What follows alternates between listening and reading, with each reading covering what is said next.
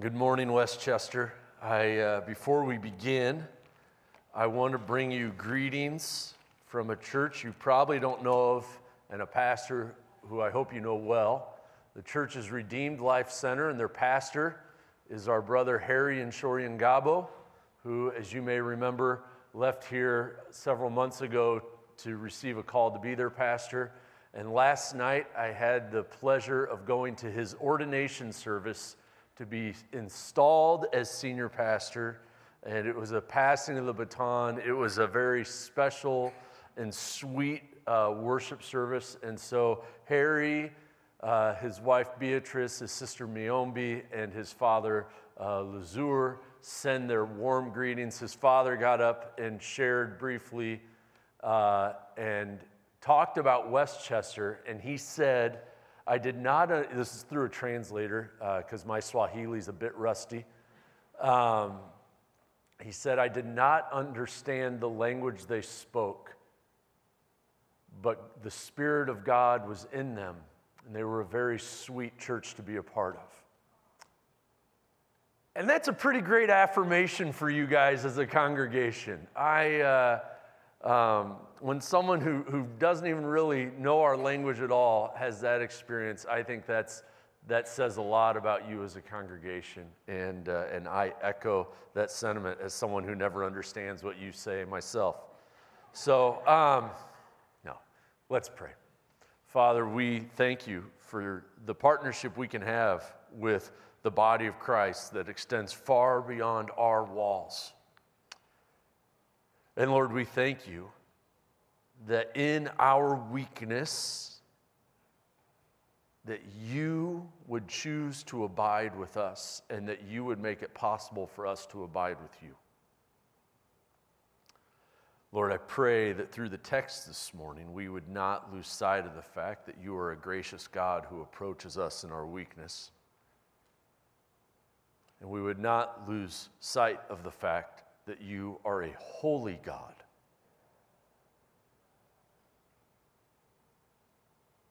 Who makes it possible for us to enter your presence. Pray that you would help us. In Jesus' name we pray. Amen. As Christians, we believe we are never alone, right? We always we, we believe that God is always with us, that He never leaves us or forsakes us. The, the Great Commission ends with Jesus promising, and surely I will be with you always to the end of the age. Psalm 139, a psalm that, that's near and dear to a whole lot of us, poetically describes God's Spirit being with us through the heights of life and all its glories and the depths of loneliness and all the fear that can come with this life, that God's Spirit is with us in all of those. Am I the only one who has some moments where it's really easy to believe that God's presence is with me and almost take it for granted sometimes, and then have other moments where I feel utterly alone. And yet I find that it's those moments where I feel completely alone that I am in the greatest need of that doctrine that teaches me that God is always with me. That in the midst of that loneliness is when I am in the greatest need to be reminded that God is with me. I don't think I'm alone in that. I think that's a pretty common experience for the Christian.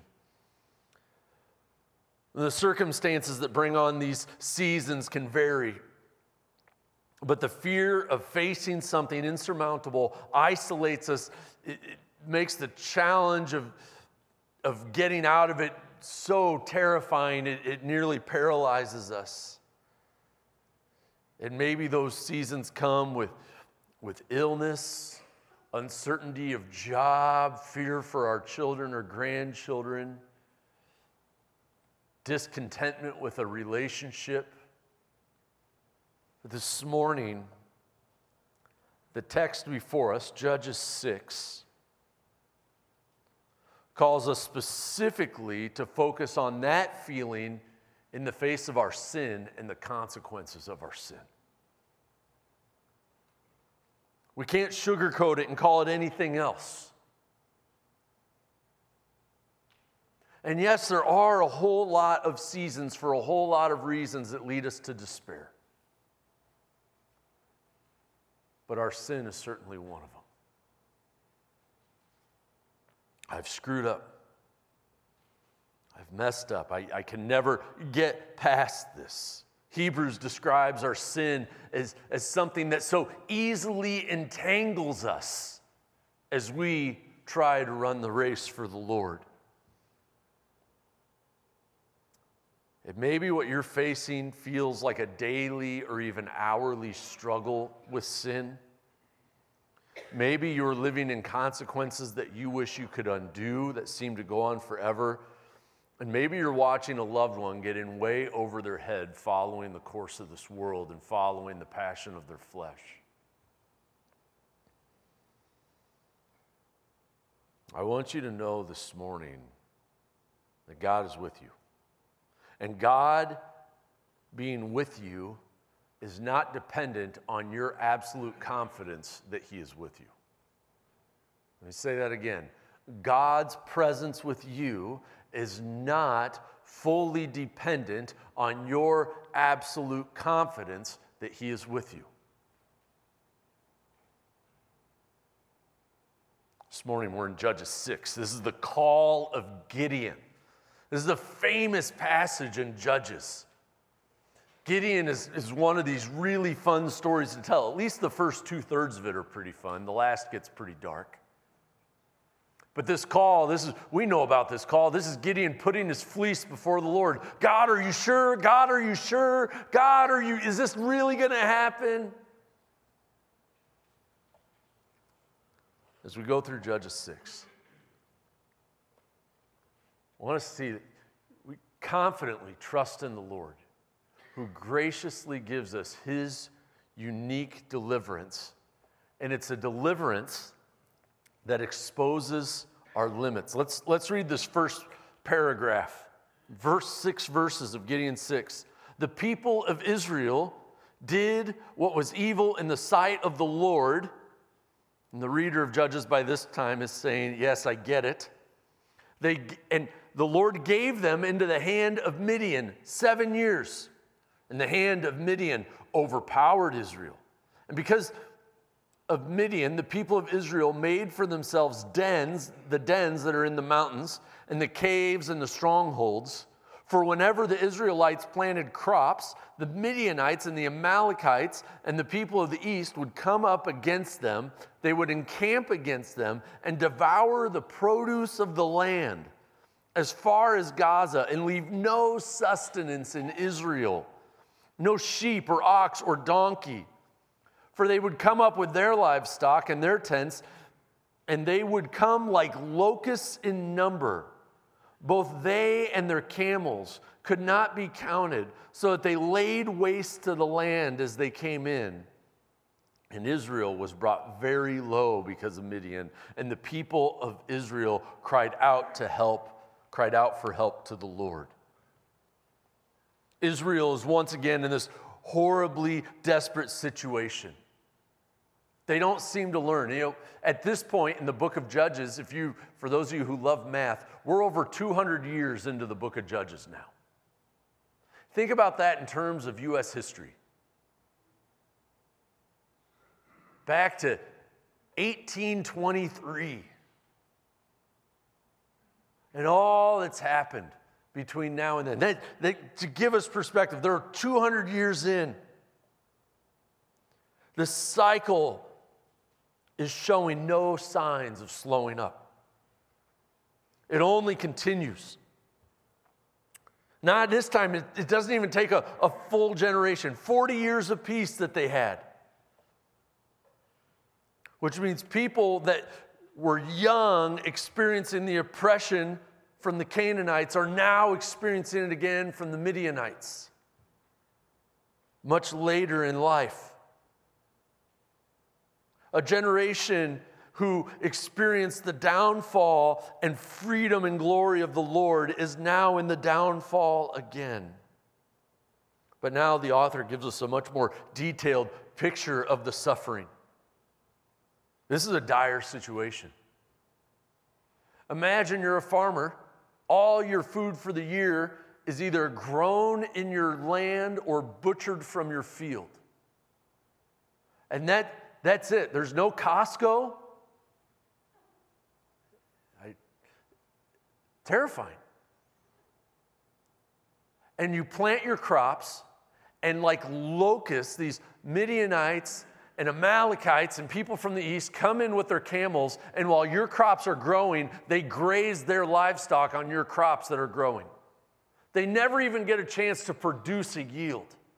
And so the people of Israel, driven to the hills where they dig out dens and caves to grow their crops secretly, it is not hard to imagine there's great starvation for families. The oppression every year now, seven years. Well, maybe next year we can grow crops. We have enough to get us through if we ration. And then the next year it's eaten again. And then what do you do? And seeing their physical limits, they cry out to God, and they cry out to God who exposes their spiritual limits. Let's read on, verse 7. The peop- when the people of Israel cried out to the Lord on account of the Midianites, the Lord sent a prophet to the people of Israel. And he said to them, Thus says the Lord, the God of Israel I led you up from Egypt I brought you out of the house of slavery, and I delivered you from the hand of the Egyptians and the hand of all who oppressed you, and drove them out before you, and gave you their land. And I said to you, I am the Lord your God. You shall not fear the gods of the Amorites in whose land you dwell. But you have not obeyed my voice.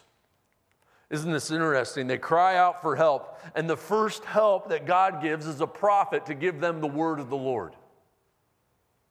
They were spiritually limited.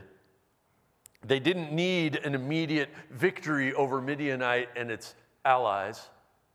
What they needed was a spiritual revival within their hearts. They needed a change of worship.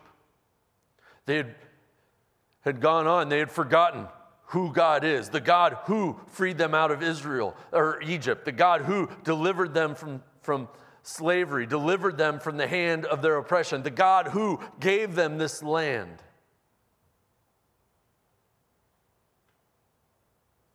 The Israelites needed to realize it wasn't their ancestors who secured the land for them. It wasn't their ancestors didn't worship God so much that they didn't need to.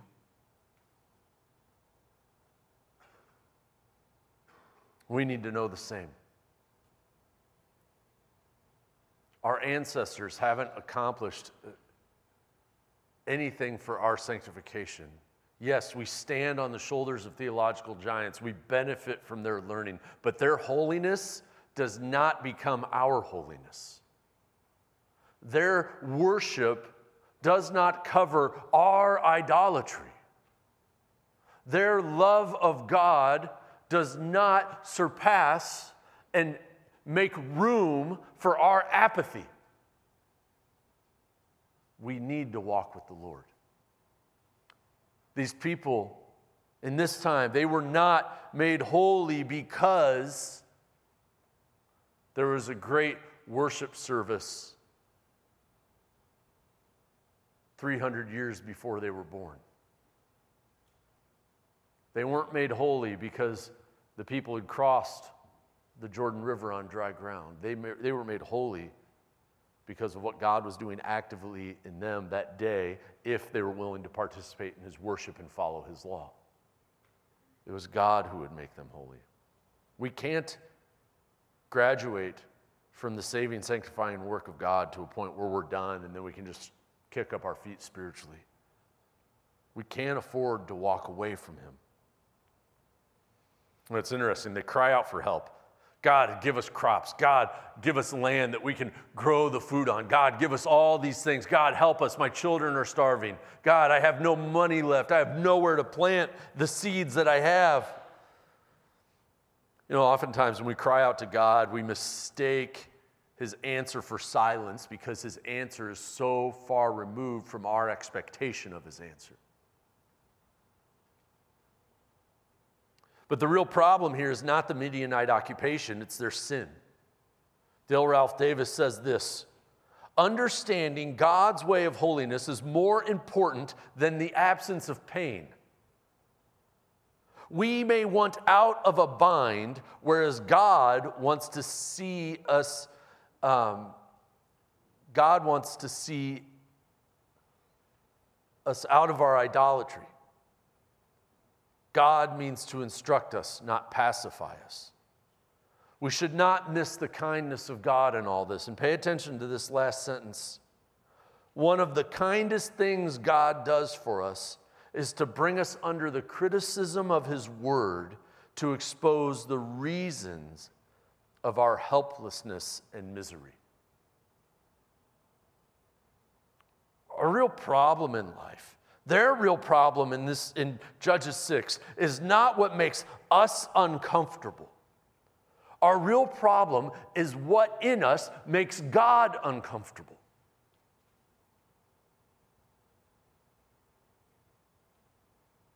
What in my daily routine, what in my view of my possessions, what in my view of the future, what in my view of fill in the blank, my marriage, my children, my sex life, what in my view of my material wealth makes God uncomfortable. I need to deal with those things. And even in their spiritual amnesia, God is with them. God sends a prophet to them. He sends them not just discipline, but a reminder of the captivity their forefathers had. A reminder that He is the one who delivers. So He exposes our limits and He approaches our weakness. Here we come to this, this familiar scene. Now, the angel of the Lord came and sat under the terebinth at Ophrah, which belonged to Joash the Abiezrite, while his son Gideon was beating out wheat in the winepress to hide it from the Midianites. So Gideon, son of Joash, has found a place where he can grow wheat, where their livestock can't come up and eat it, and he's found a wine press where he can beat it out so no clouds of chaff will be seen. It'll just it'll just kind of disperse more quietly. He is hiding. He's living in fear. He's acting out his weakness. And the angel of the lord comes to him.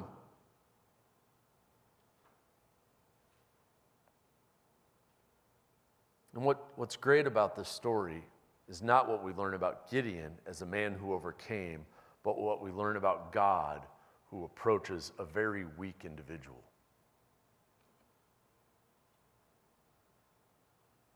And the angel of the Lord, verse 12, appeared to him and said to him, The Lord is with you, O mighty man of valor. And what's great here is the angel of the Lord is not speaking ironically. The Lord views Gideon as a mighty man of valor. Isn't it great when we see the foolishness of the Lord overcoming the wisdom of the world? Gideon said to him, Please, sir, if the Lord is with us, then why has all this happened? And where are his wonderful deeds that our fathers recounted to us, saying, Did not the Lord bring us out of Egypt? But now the Lord has forsaken us and given us to the hands of Midian. And the Lord turned to him and said, Go in this might of yours to save Israel from the hand of Midian. Do I do not I send you? And he said to him, Please, Lord, how can I save Israel? Behold, my clan is the weakest in Manasseh, and I am the least of my father's house. And the Lord said to him, But I will be with you, and you shall strike the Midianites as one man. And he said to him, If, I, if now I have found favor in your eyes, then show me a sign that it is you who speak to me. Please do not depart here until I come and bring out a present and set it before you. And he said, I will stay till you return.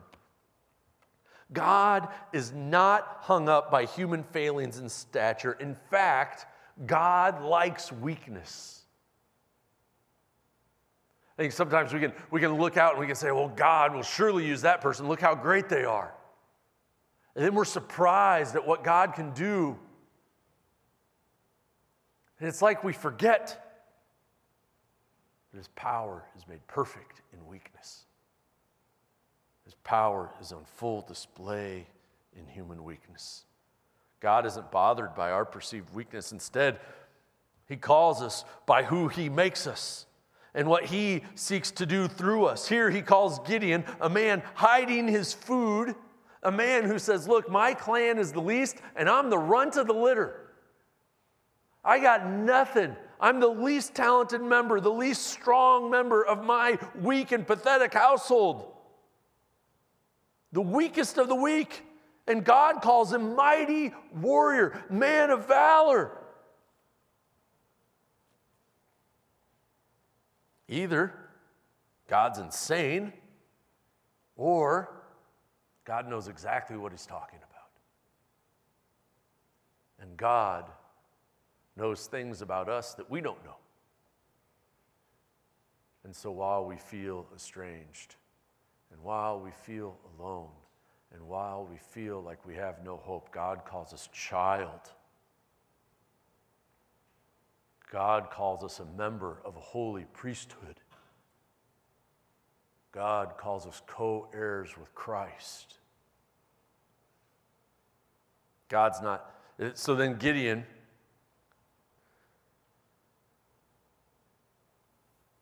Gideon sits here and he goes, Well, if God's with me, then why have all these bad things happened?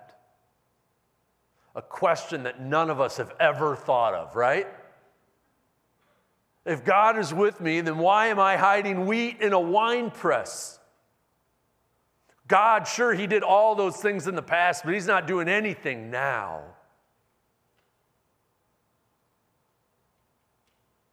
God's not bothered by Gideon's questions.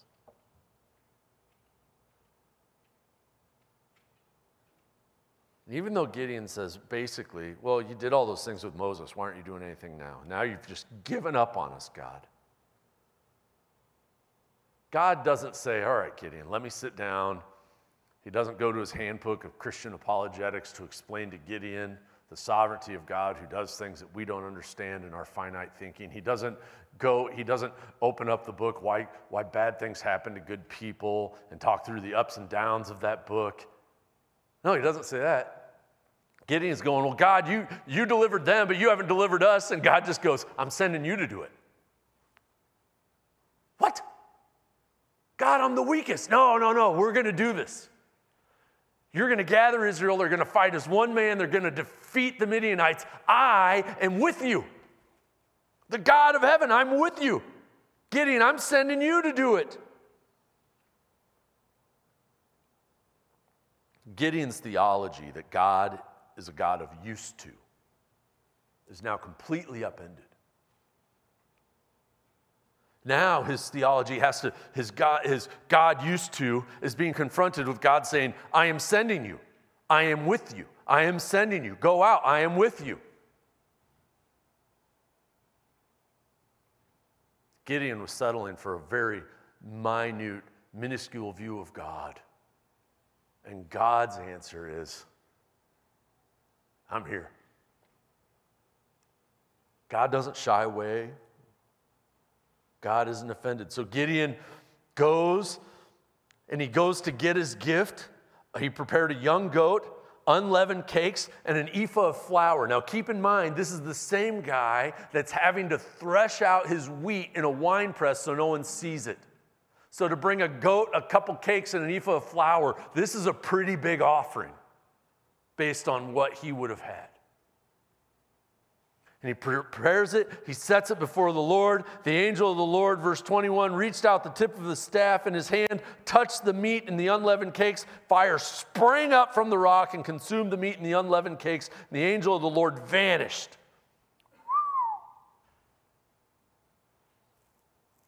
Gideon is not worried about what he's going to have to say to his family when he gets back and they say, Hey, where's that goat and those cakes and the flour? We don't have much. Where'd those things go? We needed those.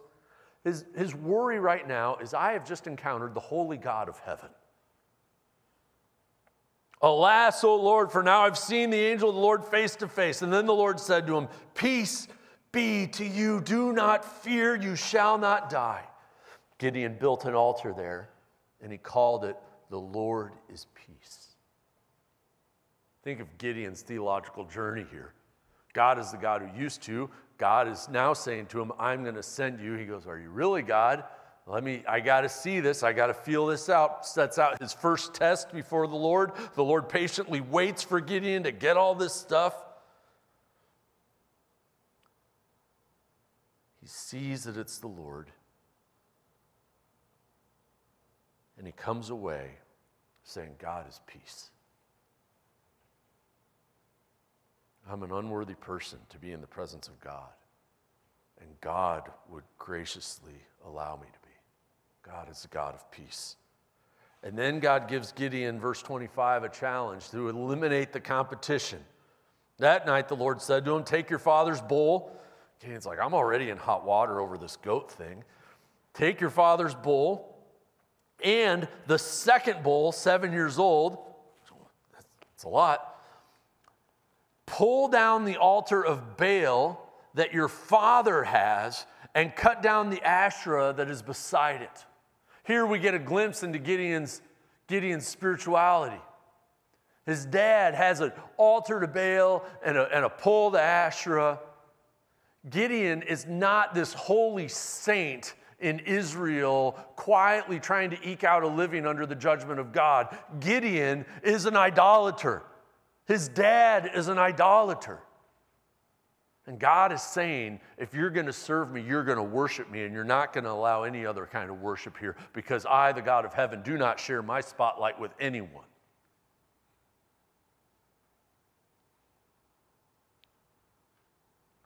So cut him down, build an altar,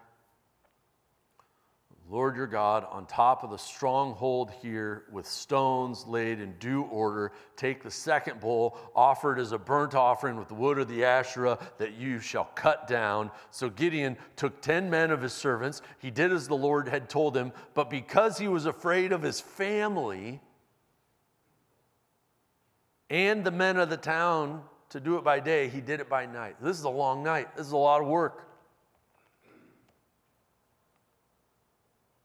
Gideon's theology wasn't all that needed corrected. In the midst of the crop scarcity, the devastating impact that it had on the livestock and their families, the people were desperate for fruitfulness. And they had this big felt need for food and fertility. We need our crops to do well. We need our livestock to do well. We've already buried too many children. We need, we need our, our women to be strong and to be able to provide for our children. And in this felt need for fertility, they cried out for Baal and Asherah to provide it. Our felt needs, when we don't take them to the Lord alone, our felt needs will produce idolatry. I have a need that is so urgent, I can't wait for the God of heaven, so I'm going to go somewhere else. I can't wait for the God of heaven. I am, I'm so anxious and urgent for this need to be met.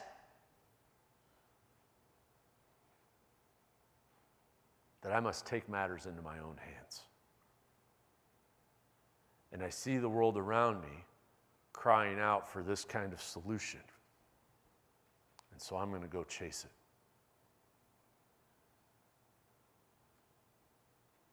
This idolatry will just take us by surprise. It'll tear us down. As we seek for worldly solutions to these needs that are just deep within us. And no matter how good it looks, good intent is not an excuse for idolatry. Good intent is not an excuse for bypassing the Lord of heaven for a worldly solution to your problem. So here, God uses the weakest of the weak. He tears down, people wake up. Turns out Gideon had a reason to be afraid. They are hot, they are livid, they're coming for blood. Who did this? And they know who did it. Gideon, the son of Joash, has done this thing. The men of the town, verse 30, said to Joash, Bring out your son that he may die. For he has broken down the altar of Baal and cut down the Asherah beside it. And Joash, who's now lost a goat, a couple of bulls, and his favorite place of worship, he says to him, Will you contend for Baal? Or will you save Baal? Whoever contends for him shall be put to death by morning. If he is a God, let him contend for himself, because his altar has been broken down. Therefore, on that day, Gideon was called Jerubbaal. Jerubbaal, I always try to put an extra syllable in there. That is to say, let Baal contend against him because he's broken down his altar. I love the conversion, the seeming conversion of Gideon's dad. The moment his God is destroyed, he's like, well, if my God's as mighty as I thought he was, then he'll take care of Gideon. But if he's not that mighty, then I shouldn't be worshiping him. I shouldn't be worshiping him anyways. The Lord removes false worship so he can deliver.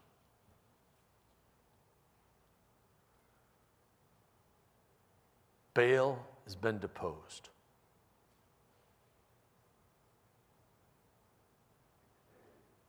in your ongoing battle and your struggle, what's the felt need that's tied to that?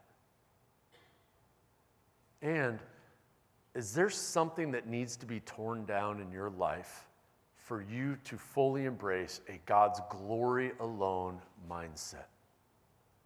What needs to be deposed? What's competing on the throne of your heart? What's competing with Christ? Is there a love of a sin? Is there an idea that you're pursuing? Is there a leader that you're putting too much stock in that's not Jesus, that's not part of the triune Godhead? Are you trusting and hoping in something that needs to be cut down? God will deliver, but He will not share a spotlight. So there's this great moment. Baal and Asherah poles torn down, this sacrifice, this realization that maybe Baal's not so great after all. Maybe he's not worthy of my trust. Maybe he's not worthy of my worship. Maybe he's not worthy.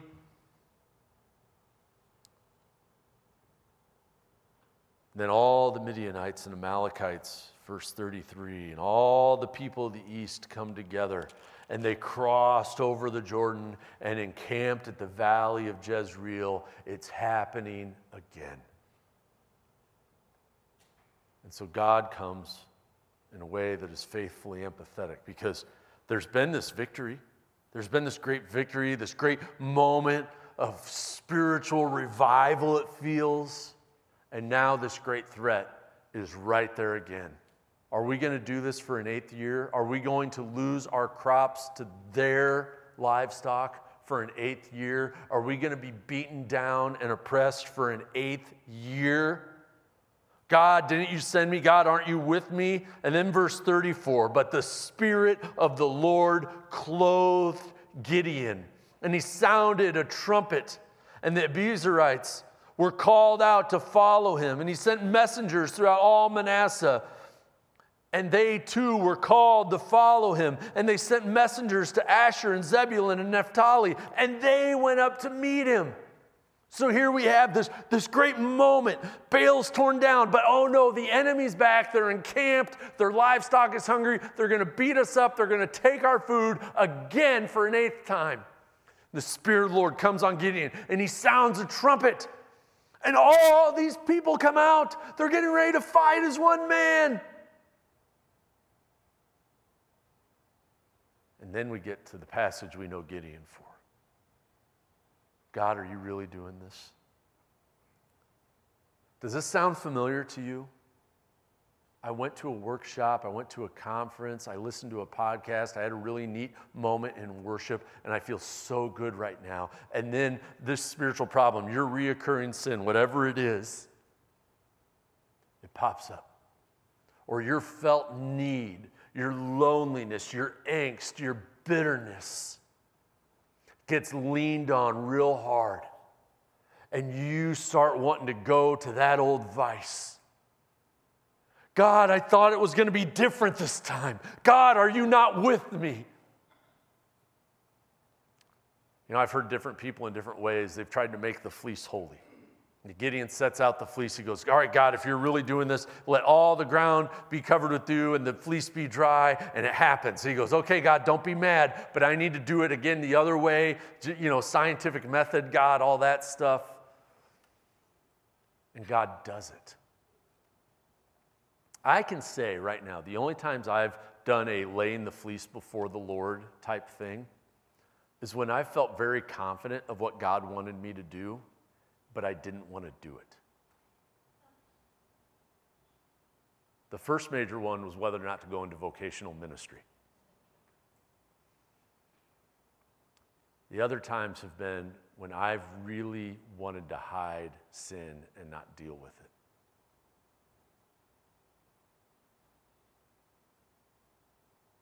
God in His holiness could have said, Gideon, you've tested me, and I said in my word, you shall not test me. And He could have gotten rid of Gideon and brought in a new leader, but he didn't.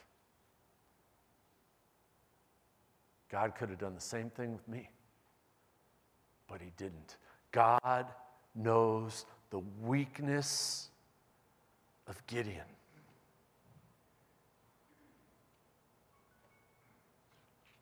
And he deals patiently with him in that weakness. We have a Savior who, like God in heaven, almost as they're, they're fully united, is gentle and able to fully empathize with us because he knows our weakness, because he's walked in it. And we have a Savior who does not break the bruised reed, who does not snuff out the smoldering wick. When it comes to facing your enemy, you don't need a fleece. We have no need for a fleece to say, God, are you with me in this? We don't need a fleece because we have a table. We have a table that reminds us every time we come to it that there is nothing that the Lord will not do in order to be with us.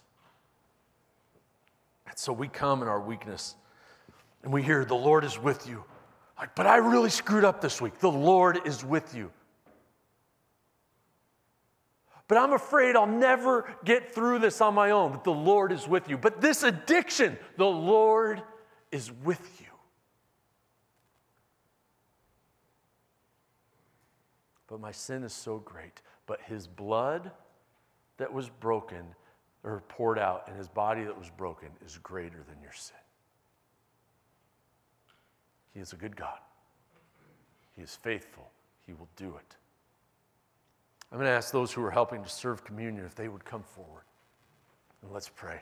Father God, you are so mighty and you are so faithful, and we praise you for this love and this gentleness that you continually give us, Lord. We praise you that you are with us that we have the cross and the empty tomb as this undeniable, forever stamp that you are going to do what you say you're going to do, and that you love us, and that you loved us when we were sinners enough to send Christ to die for us. And so, Lord, as we get ready to partake in this communion, would we center our hearts, Lord? Help us to center our hearts that you are with us and that you love us and it is not because of how great we are, but completely because of how great you are. In Jesus' name we pray. Amen.